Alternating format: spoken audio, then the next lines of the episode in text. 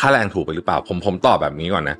ทั่วทั่วไปถูกกินไปเทียบกับค่าของชีพนายจ้างขึ้นค่าแรงอย่างเดียวก็ไม่ใช่วิธีการแก้ปัญหา ตอนนี้มันเป็นยุคทองสุดๆ เลยของการเพิ่ม productivity แต่ด้วยการมาถึงของ generative AI และ AI อีกมโหฬารที่กำลังตามมาเนี่ยนะฮะ มันจะทำให้คุณสามารถทำงานได้ 10 10 เท่าจริง ๆ นะ ในเวลาเท่าเดิม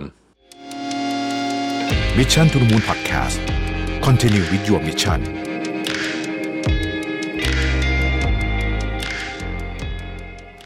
สวัสดีครับยินดีต้อนรับเข้าสู่ Mission to the Moon Podcast นะครับ คุณอยู่กับประวิทานุสาหะครับ ช่วงนี้อาจจะคอนเทนต์อาจจะไม่หนักเท่าไหร่เพราะว่าช่วงนี้เนี่ยผมกำลังอินกับเรื่องของ Chat GPT อินคือกำลังลองเล่นอยู่นะฮะ แล้วก็หลังจากที่ GPT 4 ออกมานะฮะ ก็ลองอยู่เพราะว่าจริงๆ ไม่ได้ถนัดมาก แต่ก็รู้สึกว่าเฮ้ยมันมีอะไรน่าสนใจดีนะครับ ก็เลยหายหายไปจากไอ้นี่ไปไปเยอะเหมือนกันแต่ว่า เอาเป็นว่าเดี๋ยวผมจะค่อยๆเล่าให้ฟังนะครับว่า ว่ามันมีอะไรบ้างในเชิงของเทคนิค เพราะว่าล่าสุดเนี่ย MIT Technology Review เพิ่งมีบทความใหม่มาเลยเกี่ยวกับเรื่อง Chat GPT เนี่ยนะครับ แต่ว่าวันนี้อยากจะพูดถึงหลาย ๆ เรื่องรวมๆกันเรียกว่าเป็นการยำข้อมูลต่างๆ ในสัปดาห์ที่ผ่านมาแล้วก็มาชวนคุยกันแล้วกันนะครับไม่ได้มีสคงสคริปต์อะไรมากมาย แต่ว่ามีข้อมูลมานิดหน่อยนะฮะ สามเรื่องที่อยากจะชวนคุยซึ่งฟังดูเหมือนไม่เกี่ยวกันเลยนะฮะแต่จริงแล้วเกี่ยวกันเยอะมาก เรื่องที่หนึ่งก็คือเรื่องของ GPT-4 ที่เพิ่งออกมานะครับ เรื่องที่สองคือเรื่องของคำถามที่ว่าพนักงานคนไทยเงินเดือนเกินน้อยเกินไปหรือเปล่า เพราะว่ามีดราม่ามาเมื่ออาทิตย์ที่แล้วใช่ไหมคือคือคือผมจะไม่พูดถึงประเด็นดราม่านั้นนะฮะแต่ผมจะพูดถึงประเด็นว่าเงินเดือนเนี่ยน้อยเกินไปหรือเปล่าแล้วก็ประเด็นที่สามนี่คือประเด็นเรื่องของการล้มของแบงค์ทั้งสามแบงค์ที่สหรัฐอเมริการวมถึงล่าสุด ไม่ใช่ล้มสิเออนั่นแหละนะฮะแล้วล่าสุดคือ Credit Suisse นะครับ ซึ่งอะก็มีการเบลเอากันละโดยรัฐบาลเอ่อโดยธนาคารกลางของสวิสนะครับ เพราะว่า too big too big to fail จริง ๆ นะครับ Credit Suisse นี่เป็นหนึ่งในเก้าแบงค์ที่เป็นเสาหลักของระบบธนาคารของโลกนะฮะถ้าล้มขึ้นมาทีหนึ่งเนี่ยโดมิโนแน่นอน เพราะฉะนั้นปล่อยให้ล้มไม่ได้จริงๆก็ too big to fail เพราะฉะนั้นรัฐบาลก็ให้โดยธนาคารกลางนะครับ ก็เข้ามาช่วยเรื่องนี้นะฮะแล้วมันเกี่ยวกันยังไงเอาเดี๋ยวเราค่อยๆเล่าให้ฟังทีละนิดแล้วกันนะครับ ผมผมผมตั้งคำถามวันนี้ไปกับเอ่อ GPT-4 เมื่อกี้เองว่าเอ่อเนี่ยหลังจากที่เวอร์ชันนี้ร้อนออกมาแล้วเนี่ย คุณคิดว่าคุณจะสามารถ replace ตำแหน่งอะไรในออฟฟิศได้บ้าง และทำไมด้วยนะฮะ คือ replace อะไรได้และทำไมด้วยนะครับเอ่อมันก็ตอบมาจริง ๆ ตอนแรกตอบมา 10 แล้วผมขอเพิ่มนะฮะก็เป็นประมาณ 20 กว่านะฮะอันแรกเนี่ยคือ data entry clerk ถามว่าทำไมคุณถึงไป replace data entry clerk ได้เพราะว่า AI เนี่ยสามารถ process แล้วก็ใส่ data เนี่ยได้เร็วกว่าแล้วก็ถูกต้องกว่าคนเยอะนะครับ เพราะฉะนั้นอะไรก็ตามที่เป็นลักษณะของการใส่ข้อมูลเข้าไปนะฮะพวกนี้เนี่ยมีโอกาสถูกทดแทนได้เยอะนะครับ อันเนี้ยก็ต้องระวังเพราะว่า data entry clerk เนี่ยมีตำแหน่งแบบนี้อยู่ในองค์กรเยอะมากเลยนะ อันที่สองคือ receptionist ครับ เพราะอะไร เพราะว่าอันอันนี้คือมันตอบนะไม่ใช่ผมคิด GPT-4 ตอบ บอกว่า AI can handle สามารถ handle พวกการจัดตารางนะครับ รับสายนะครับ ตอบคำถามลูกค้าได้นะฮะอ่าอะไรประมาณนี้นะครับ administrative assistant นะครับ AI เนี่ยสามารถที่จะจัดตาราง book meeting นะครับทำพวกรูทีนต่างๆนะฮะอะไรอย่างนี้ได้นะครับทำได้นะครับ customer service representative นะครับ AI เนี่ยสามารถจัดการเรื่องความต้องการของลูกค้าแบบเบสิกได้ คอมเพลนได้นะครับ ลด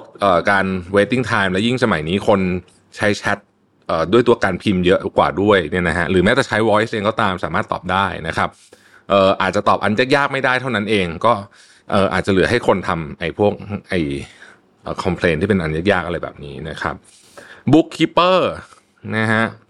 bookkeeper นี่ก็คือเอ่อเหมือนกับคนที่แบบดูแล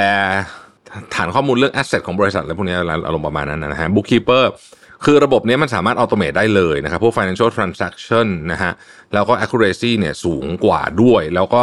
เออมันบอกอย่างนี้นะบอกว่า regulator ก็จะชอบมากกว่าด้วยนะครับ document reviewer นะฮะ คนรีวิวเอกสารนะครับ AI เนี่ยสามารถรีวิวเอกสารได้เร็วกว่าเยอะมากนะครับ สามารถหาข้อมูลที่เกี่ยวข้องได้เร็วกว่าเยอะมากนะฮะ แล้วก็ใช้เวลาเกี่ยวกับเอกสารเนี่ย ในในปริมาณที่เร็วกว่าคนทำเยอะแบบมโหฬารนะครับ transcriptionist คือคนจด transcript เนี่ยนะฮะ ตอนนี้ speech to text model เนี่ยของ AI เนี่ยมัน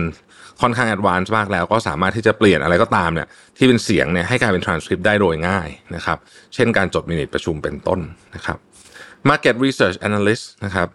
AI สามารถนะฮะวิเคราะห์ข้อมูลจำนวนมหาศาลนะครับ ในการหาแพทเทิร์นหาเทรนด์นะฮะอะไรแบบเนี้ยได้ ดีกว่าคนเยอะนะฮะ Social Media Manager นะครับ AI เราสามารถ automate content การลงคอนเทนต์ การ analyze user engagement นะครับ แล้วก็ optimize social media strategy ได้ อันนี้คือชุดแรกนะฮะแล้วผมบอกว่าอะคอยสักหน่อยนะฮะ มันก็ตอบมาเพิ่มบอกว่า HR coordinator นะครับ บอกว่า AI สามารถช่วยเรื่อง recruitment screening นะครับ จัดการเรื่อง interview นะฮะ แล้วก็ให้ ทีม HR เนี่ยจะได้มีเวลาในการสร้างพวก relationship กับคนแทน แล้วก็ทำ strategic planning แทน payroll specialist นะครับ payroll เนี่ยมันเป็น process ที่ค่อนข้างจะ automate อยู่แล้วนะครับ เพราะฉะนั้นให้ AI เข้ามาทำเนี่ยก็ง่ายนะครับ อันนี้ไม่ต้องใช้คนทำเลย inventory control analyst นะครับ อันนี้ก็เช่นเดียวกัน คล้ายๆกับคล้ายๆกับเมื่อกี้คล้ายๆกับเอ่อ market research analyst อะคือมันเป็นข้อมูลจำนวนมหาศาลนะครับ เพราะฉะนั้นเนี่ยให้ AI ทำก็เร็วกว่า แล้วก็ลดข้อผิดพลาดด้วยนะครับ paralegal เรื่องเกี่ยวกับกฎหมายนะครับนักกฎหมายพวกนี้เนี่ยอันนี้ผมก็เคยเล่าให้ฟังหลายทีนะว่า AI มันมาทำนานแล้วล่ะเรื่องพวกนี้นะครับทำเรื่องของสัญญาทำเรื่องของ research หาข้อมูลต่างๆนานาพวกนี้นะครับแต่ว่ายังไม่สามารถว่าความในศาลอะไรแบบนี้ได้นะ แต่ว่าไอ้พวกเอกสารทั้งหลายนะครับทำเรื่องสัญญาจ้างงานอะไรแบบนี้นะฮะทำได้ copywriter นะครับโอ้เนี้ยน่าสนใจนะเพราะว่างานผมเองนะฮะ copywriter เนี่ยนะฮะใครก็ตามที่เกี่ยวข้องกับการเขียนเนี่ยตอนนี้ก็จะรู้ว่า ใครไปเล่น GPT-4 จะรู้ให้มันเขียนเก่งขึ้นนะฮะ social media เขียนได้เว็บไซต์เขียนได้นะครับ marketing material เขียนได้หมดเลยนะครับ promotion material เขียนได้หมดเลย จริง ๆ หนังสือก็เขียนได้เอาจะว่าไปแล้วพูดจริง ๆ แล้วนะครับ proofreader อ่านะครับวันนี้ก็ง่ายเลยคือไอ้ใครก็ตามที่ต้องไปตรวจว่าสะกดผิดสะกดถูกเนี่ยนะฮะใช้ AI ตรวจง่ายกว่าเยอะแน่นอนอยู่แล้วอันนี้นะฮะ travel coordinator นะครับอันนี้เป็นคนที่ arrange พวก booking ต่างๆนะครับ ตั๋วเครื่องบินรถไฟรถอะไรอย่างเงี้ยนะฮะโรงแรมพวกนี้นะครับก็ AI ทำได้นะครับ sales support analyst นะฮะ sales support specialist เอา customer data มานะฮะ track lead นะครับ automate follow up นะพวกนี้ AI ทำได้นะครับ event planner นะฮะเหมือนกันนะครับ ระบบช่วยเรื่องของการจัดตารางเชื่อมโลจิสติกอะไรแบบนี้แล้วก็ office manager นะครับ monitoring maintenance office อะไรอย่างเงี้ยนะครับ AI ทำได้ แต่มันก็บอกว่าทั้งหมดทั้งมวลนี้เนี่ย ก็ไม่ใช่ความหมายความว่าจะไป replace คนได้ทั้งหมด เพราะว่าจริง ๆ แล้วเนี่ย role ของ AI คือต้องบอกต้องบอกว่า GPT-4 ในเวอร์ชันที่ไม่ถูก jailbreak เนี่ย มันสุภาพอะมันก็จะตอบแบบแบบไม่ Terminator นึกออกไหมมันก็จะตอบแบบว่าเอ้ยไม่ใช่มันจะไป replace ได้หรอก เพราะว่าจริงๆแล้วเนี่ย AI ก็สามารถแค่ช่วยคนน่ะนะแล้วก็คนก็จะได้มีเวลาว่างขึ้นในการไปทำอะไรที่มันซับซ้อนมากขึ้นนั่นเองนะครับ อ่าอันนี้ คุยกับมันนี่มันมีอะไรให้คุยเยอะมากฮะลองไปคุยเล่นกับมันดูได้ แต่ว่าต้องบอกไว้เลยว่า เวอร์ชันเออถ้าไม่ใช่เวอร์ชันที่ถ้าไม่ใช่ไปใช้พรอมที่ไปเจลเบรกมันนะเจลเบรกนั่นที่หมายถึงว่าไปไปคือ GPT-4 มันเป็น GPT ตัวก่อนนั้นนี้ก็เหมือนกันนะมันเป็นเวอร์ชันแบบแบบสุภาพอะนะฮะมันจะแบบมันจะไม่พูดอะไรที่มันดูแล้วแบบ ใช้คำว่าแบบ mean ไหมอ่า ไม่ไม่พูดไม่พูดนะฮะเพราะฉะนั้นเนี่ยแต่แต่มันมันมันปลดล็อกได้ลองไปลองไป search ดูนะมันมี prompt ปลดเยอะแยะเลยนะฮะก็เหมือนสมัยก่อนที่คนชอบ jailbreak iPhone นั่นแหละอารมณ์คล้ายๆกัน นะอะนี่ก็เป็นเรื่องของ GPT-4 นะครับ ซึ่งผมบอกอย่างนี้เลยว่า สมัยก่อนของพวกเนี้ย คนที่จะทำได้มันต้องเป็นคนที่แบบ อยู่ในแวดวงอยู่ในวงการนะฮะตอนนี้เขา democratize จริงๆอะคือทุกคนให้ใช้เนี่ย เพราะนั้นเนี่ย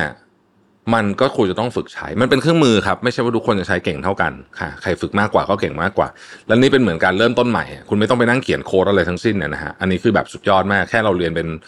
เขียนพร้อมเก่งๆนะฮะ เขาบอกนี่ไงอีกหน่อยจะมีอาชีพ prompt engineer นะฮะซึ่งตอนนี้เนี่ยมีให้ศึกษาเยอะมากๆๆๆคือโอ้โหไปตามพวกกรุ๊ปตามอะไรไว้ แล้วก็สั่งหนังสือสั่งสั่งไม่ใช่หนังสือด้วย สั่งไออีบุ๊กนะฮะอีบุ๊กมามานั่งอ่านอะไรแบบนี้ก็จะเข้าใจมันมากขึ้นนะครับ แต่มันก็เปลี่ยนเร็วอะนะฮะแต่ผมเชื่อว่า basic ต้องแน่นก่อน แล้วถ้าใครใช้พวกนี้เก่งนะโอ้โหอนาคตนี่ผมว่าคุณจะมี value สูงมาก ก็เลยไปเกี่ยวข้องกับเรื่องว่า คนไทยค่าแรงถูกไปหรือเปล่า ผมผมตอบแบบนี้ก่อนนะ ทั่วทั่วไป generally speaking ถูกเกินไปเทียบกับค่าของชีพอ่าถ้าให้ตอบแบบนี้นะครับสาเหตุมาจากอะไรโอ้โหเยอะมากเลยนะฮะแล้วผมก็ไม่ใช่นักเศรษฐศาสตร์ ผมก็จะไม่รู้หมดซะทีเดียว แต่ถามว่าวิธีการแก้เรื่องนี้ทำยังไง ต้องทำหลายอย่างต้องช่วยกันต้องช่วยกัน คือไม่มีใครคนใดคนหนึ่ง หรือฝ่ายใดฝ่ายหนึ่งแก้ได้นะครับนายจ้างก็แก้ไม่ได้นายจ้างขึ้นค่าแรงอย่างเดียวก็ไม่ใช่วิธีการแก้ปัญหา อาจจะทำเจ๊งเอาด้วยนะครับรัฐบาลแก้คนเดียวก็ไม่ได้ ลูกจ้างแก้ก็ไม่ได้ทั้งหมดต้องมาช่วยกัน นะครับ ในในหลักการทั่วๆไปแล้วเนี่ยนะฮะเมื่อไหร่ productivity ของหน่วยงานนั้นประเทศนั้นหรือคนคนนั้นเพิ่มขึ้น ค่าตัวเขาต้องแพงขึ้นนะครับ โดยกฎหมายจะต้องใช้คำว่าให้มีการแข่งขันเสรีที่เป็นธรรมคำว่าเสรีที่เป็นธรรมแปลว่า คือเวลาบอกว่าคำว่าแข่งขันเสรีแปลว่าใครทำอะไรก็ได้ใช่ไหมไม่ใช่นะฮะมันจะต้องมีกฎหมายป้องกันการผูกขาดที่เขาเรียกว่า antitrust นะครับ หรือกฎหมายป้องกันประเภทสมัยก่อนจำได้ไหมตอนที่นู่นนานมากแล้วที่ Windows ขายมันจะมีพวก Internet Explorer มา เพราะฉะนั้นทุกคนก็ใช้ Internet Explorer ก่อน เพราะว่าคุณไม่ต้องไปลงอะไรเพิ่ม หรือไม่ต้องไปเสียตังค์ลงเพิ่มอะอย่างเงี้ยมันก็คือการเฮ้ยแบบนี้ไม่แฟร์คุณขาย Windows ก็ขาย Windows ดิเอ่อไอ Internet Explorer ต้องถูกแยกออกมา อะไรประเภทนี้นะครับทำนองเนี้ยมันจะต้องถูกกาหนดนะครับ แต่วันนี้ผมอยากจะพูดเรื่องนี้ก่อนก็คือ productivity ของเราเอง นะครับตอนนี้มันเป็นยุคทองสุดๆเลยของการเพิ่ม productivity ที่ผมพูดแบบนี้นี่ไม่ได้หมายความว่าอยากให้ทุกคนขึ้นมาทำงานหนักขึ้นนะฮะ แต่ด้วยการมาถึงของ generative AI และ AI อีกมโหฬารที่กำลังตามมาเนี่ยนะฮะ ซึ่งตอนนี้มีอีกเพียบเลยเนี่ยนะฮะ มันจะทำให้คุณสามารถทำงานได้สิบสิบเท่าจริงๆนะในเวลาเท่าเดิมนะครับ อย่างงานเขียนนี่ชัดเจน ถามว่า AI เขียนงานได้แล้วทุกคนก็เท่ากันหมดหรือเปล่าไม่ เพราะว่าถ้าเกิดคุณสั่งมาไม่ดี มันก็ออกมาห่วย นะครับ คุณสั่งมันดีแล้วคุณรีไฟล์มันต่อ คุณรู้ด้วยว่าอันนี้มันผิด เพราะ AI ก็ตอบผิดเยอะนะครับ คุณก็สามารถได้คอนเทนต์คุณภาพดีออกมาได้ผมพูดถึงคอนเทนต์ค่าตัวคุณก็เพิ่มนะฮะเพราะฉะนั้นตอนนี้นี่เป็นโอกาสที่ดีมากจริง ๆนะครับ ในมุมของคนที่สามารถเข้าถึงทูช่วงนี้ได้ แต่เป็นความเสี่ยงสุดๆ ของคนที่เข้าไม่ถึงทูช่วงนี้นะครับรัฐบาลต่อไปแล้วกันนะฮะรอบนี้อาจจะไม่ทันแล้วรัฐบาลต่อไปเนี่ย ต้องตระหนักถึงเรื่องนี้เลยนะว่า เมื่อมันมีทูสประเภทนี้เข้ามาเนี่ยนะฮะมันจะยิ่งแบ่งให้คนที่ถึง have กับ not have อะไม่ต่างกันเยอะมากไอ้คนที่มีความเข้าถึง tool ช่วงนี้มันจะไปไปไปไปโอ้โหไปมโหฬารเลยนะคนที่ไม่มีก็จะแย่เลยเนี่ยนะครับ เพราะฉะนั้นเรื่องนี้ต้องบริหารจัดการนะครับ ตัวอย่างที่ดีไม่ต้องไปดูที่ไหนไกล ผมพูดเสมอสิงคโปร์นะฮะสิงคโปร์เป็นประเทศที่บริหารจัดการเรื่องนี้ได้ดีทีเดียวเลยทีเดียวหมายถึงว่าเขามีแผนการชัดเจนนะครับ ว่าจะทำยังไงให้ไอ้ gap เรื่อง skill พวกนี้ ไม่แตกต่างกันมากจนเกินไป แล้วทำให้คนสามารถเข้าถึงพวกนี้ได้จริง ๆ นะครับ แต่เจ้าตัวเองก็ต้องมีความพยายามด้วยนะนะฮะแต่มันก็ต้องเข้าถึงได้ง่ายด้วย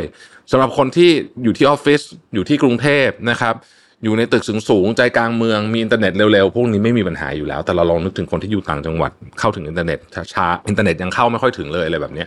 จะจัดการยังไง อันนี้เป็นเรื่องที่ต้องมานั่งคิดกันอย่างจริงจังนะครับ หลักสูตรการเรียนการสอนทั้งหมดตอนนี้ต้องคิดถึงเรื่องนี้ไปแล้วว่า เฮ้ย เรากำลังอยู่ในโลกที่เราทำงานควบคู่กับ AI จริง ๆ คุณจะสอนนักเรียนยังไงนะฮะ คุณจะสอนนักเรียนยังไงนะครับ ภายในเวลาเพียงสองสาเดือนที่ผ่านมาเนี่ยนะฮะ เราเปลี่ยนวิธีการทำงานไปเยอะมาก ไม่รู้ว่าคนอื่นเปลี่ยนหรือเปล่าไม่รู้แต่ผมเนี่ยเปลี่ยนไปเยอะมากจริง ๆ นะครับ ล่าสุดวันก่อนเนี่ยผม ผมก็บอกว่า เฮ้ย ช่วยคิด จะไปทำเอ่อพิชเด็กนะฮะแล้วก็เนี่ยมีไอเดียมาเนี้ยแต่ว่ามันดูไม่ค่อยคมอะช่วยทำให้มันคมขึ้นหน่อยได้ไหมอะไรเงี้ยคือสมัยก่อนนี่มันอาจจะต้องคุยนั่งประชุมคุยกันสี่ห้าคนอะไรเงี้ย แล้วมันทำแต่ว่าวันนี้เราทำเองได้คนเดียวด้วยเนี่ยนะฮะมันแล้วมันทำได้ดีพอสมควรนะฮะ generate ไอเดียต่างๆนานานะฮะหรือผมก็บางทีคิดไม่ออกมันก่อนก็นั่งคุยมันบอกว่าเออทำไม you คิดว่าไนกี้ถึงเป็นแบรนด์ที่ประสบความสำเร็จแล้วก็คุยไปเรื่อยๆ มันตอบอะไรมาแล้วก็ถามต่อเรื่องเดิมถามต่อเรื่องนั้น เจาะลึกลงไปเรื่อยๆนะฮะแล้วก็ไปเจอไอ้ speech หนึ่งของ Phil Knight ที่เคยพูดซึ่งผมชอบมาก เอามาใส่ใน presentation อะไรอย่างเงี้ยคือมันแบบทุกอย่างมันมันกลายเป็นอะไรที่แบบเฮ้ยมันเปิดโลกใหม่มากมันมันทำให้ผมตื่นเต้นแบบ สุด ๆ เลยนะนี่พูดจริงนะฮะคือแบบว่า แล้วถ้ามันมา integrate กับ chatbot ที่เราใช้ในองค์กร หรือว่าอินทิเกรตกับ Line ทำได้เราด้วยในอินทิเกรตกับ Line เนี่ยนะฮะโอ้โห มันจะทำอะไรได้อีก เยอะมากจริงนะฮะแต่ก็อย่างที่บอกครับ มันก็จะไปสร้างความเหลื่อมล้ำอีกรูปแบบหนึ่งถ้าถามตอบแบบสั้น ๆ ก่อนวันนี้เพราะวันนี้จะพูดจะพูดเรื่องอื่นอีกเนี่ยค่าแรงเมืองไทยถูกเกินไป ไม่ใช่เฉพาะค่าแรงขั้นต่ำนะ ผมกำลังพูดถึงค่าแรงของคนทั่วๆไป เกือบทั้งหมดนั่นแหละ นะครับ นอกจากบางตำแหน่งที่มันเฟ้อๆหน่อยก็อาจจะไม่ถูก แต่ว่าทั่วๆไปนะฮะแปดสิบเปอร์เซ็นแล้วกันของคนที่ทำงานอยู่ตอนเนี้ยคิดว่าได้ค่าแรงน้อยเกินไปนะครับ แต่อย่างที่ผมบอกอยู่ดีให้บริษัทขึ้นค่าแรงทันทีเลยไม่ได้ มันมันทำแบบนั้นปุ๊บมันก็มันจะไปเขย่าฐานที่มีอยู่นะครับ แต่ถามว่าบริษัทขึ้นค่าแรงให้เยอะขึ้นได้ไหมได้ได้ได้ แต่มันต้องมีวิธีการทำที่ใหญ่ไปกว่านั้น เดี๋ยววันหลังจะเชิญนักเศรษฐศาสตร์มาเล่าให้ฟังว่าทำไมเราถึงไม่สามารถทำอะไรขาเดียวได้ เร็วๆนี้แหละเดี๋ยวจะเชิญมาคุยในรายการนะครับเพราะว่ามันมีความซับซ้อนอะไรไปมากกว่านั้น พูดถึงเหตุการณ์ที่หลายคนก็น่าจะต้องสยองเหมือนกันก็คือเรื่องเอ่อ Credit Suisse นะครับเรื่องของตัวไอ้ SVB Silicon Valley Bank เนี่ยยังไม่ค่อยสยองเท่าไหร่ตามความรู้สึกผม เพราะว่ามันค่อนข้างจะโอเคเขาก็ไม่ใช่แบงก์เล็กนะฮะแล้วก็เขาก็ไม่ได้ทำอะไรผิดเยอะจริง ๆ ก็ผิดหรือเปล่าก็ก็ก็โฟกัสกับ sector หนึ่งมากเกินไปเพราะ sector นั้นมันมัน crumble มันก็นี่แหละ มันก็เป็นลักษณะแบบนี้ก็ ก็พอคือคือแต่ว่าเราลองคิดดูสิว่าเขาไปซื้อพันธบัตรรัฐบาล10ปี ซึ่งแบบฟังดูแล้วเป็นการลงทุนที่เซฟมากนะฮะแต่คือมันมิสแมชกับตัวแคชนั่นเองนะโอเค เรื่องนั้นเรื่องประเด็นเรื่องนั้นเนี่ยผมคิดว่าเราฟังกันมาเยอะละก็ ก็นั่นแต่ว่า Credit Suisse น่ากลัวกว่า เพราะ sizing นะฮะ Credit Suisse ใหญ่มากๆนะครับ ใหญ่มากจริง ๆ แล้วก็ ก็หนึ่งในเก้าอะอย่างที่บอกนะฮะเป็นหนึ่งในเก้าพิลล่าแบงก์ของโลกนะครับ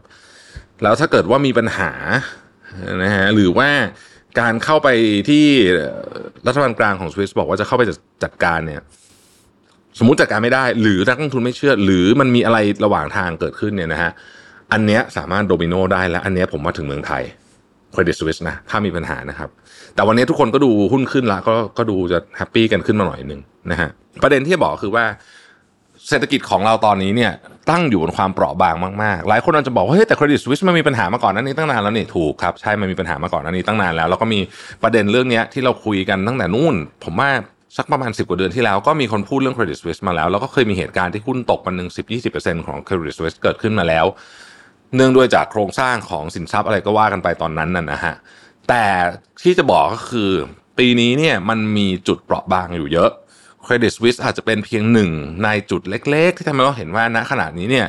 เราเหมือนไต่เชือกอยู่ เศรษฐกิจโลกตอนนี้เหมือนไต่เชือกอยู่นะครับเพราะฉะนั้นมีโอกาสครัมเบิลล้มได้จากอะไรที่เราอาจจะนึกไม่ถึงก็ได้นะครับ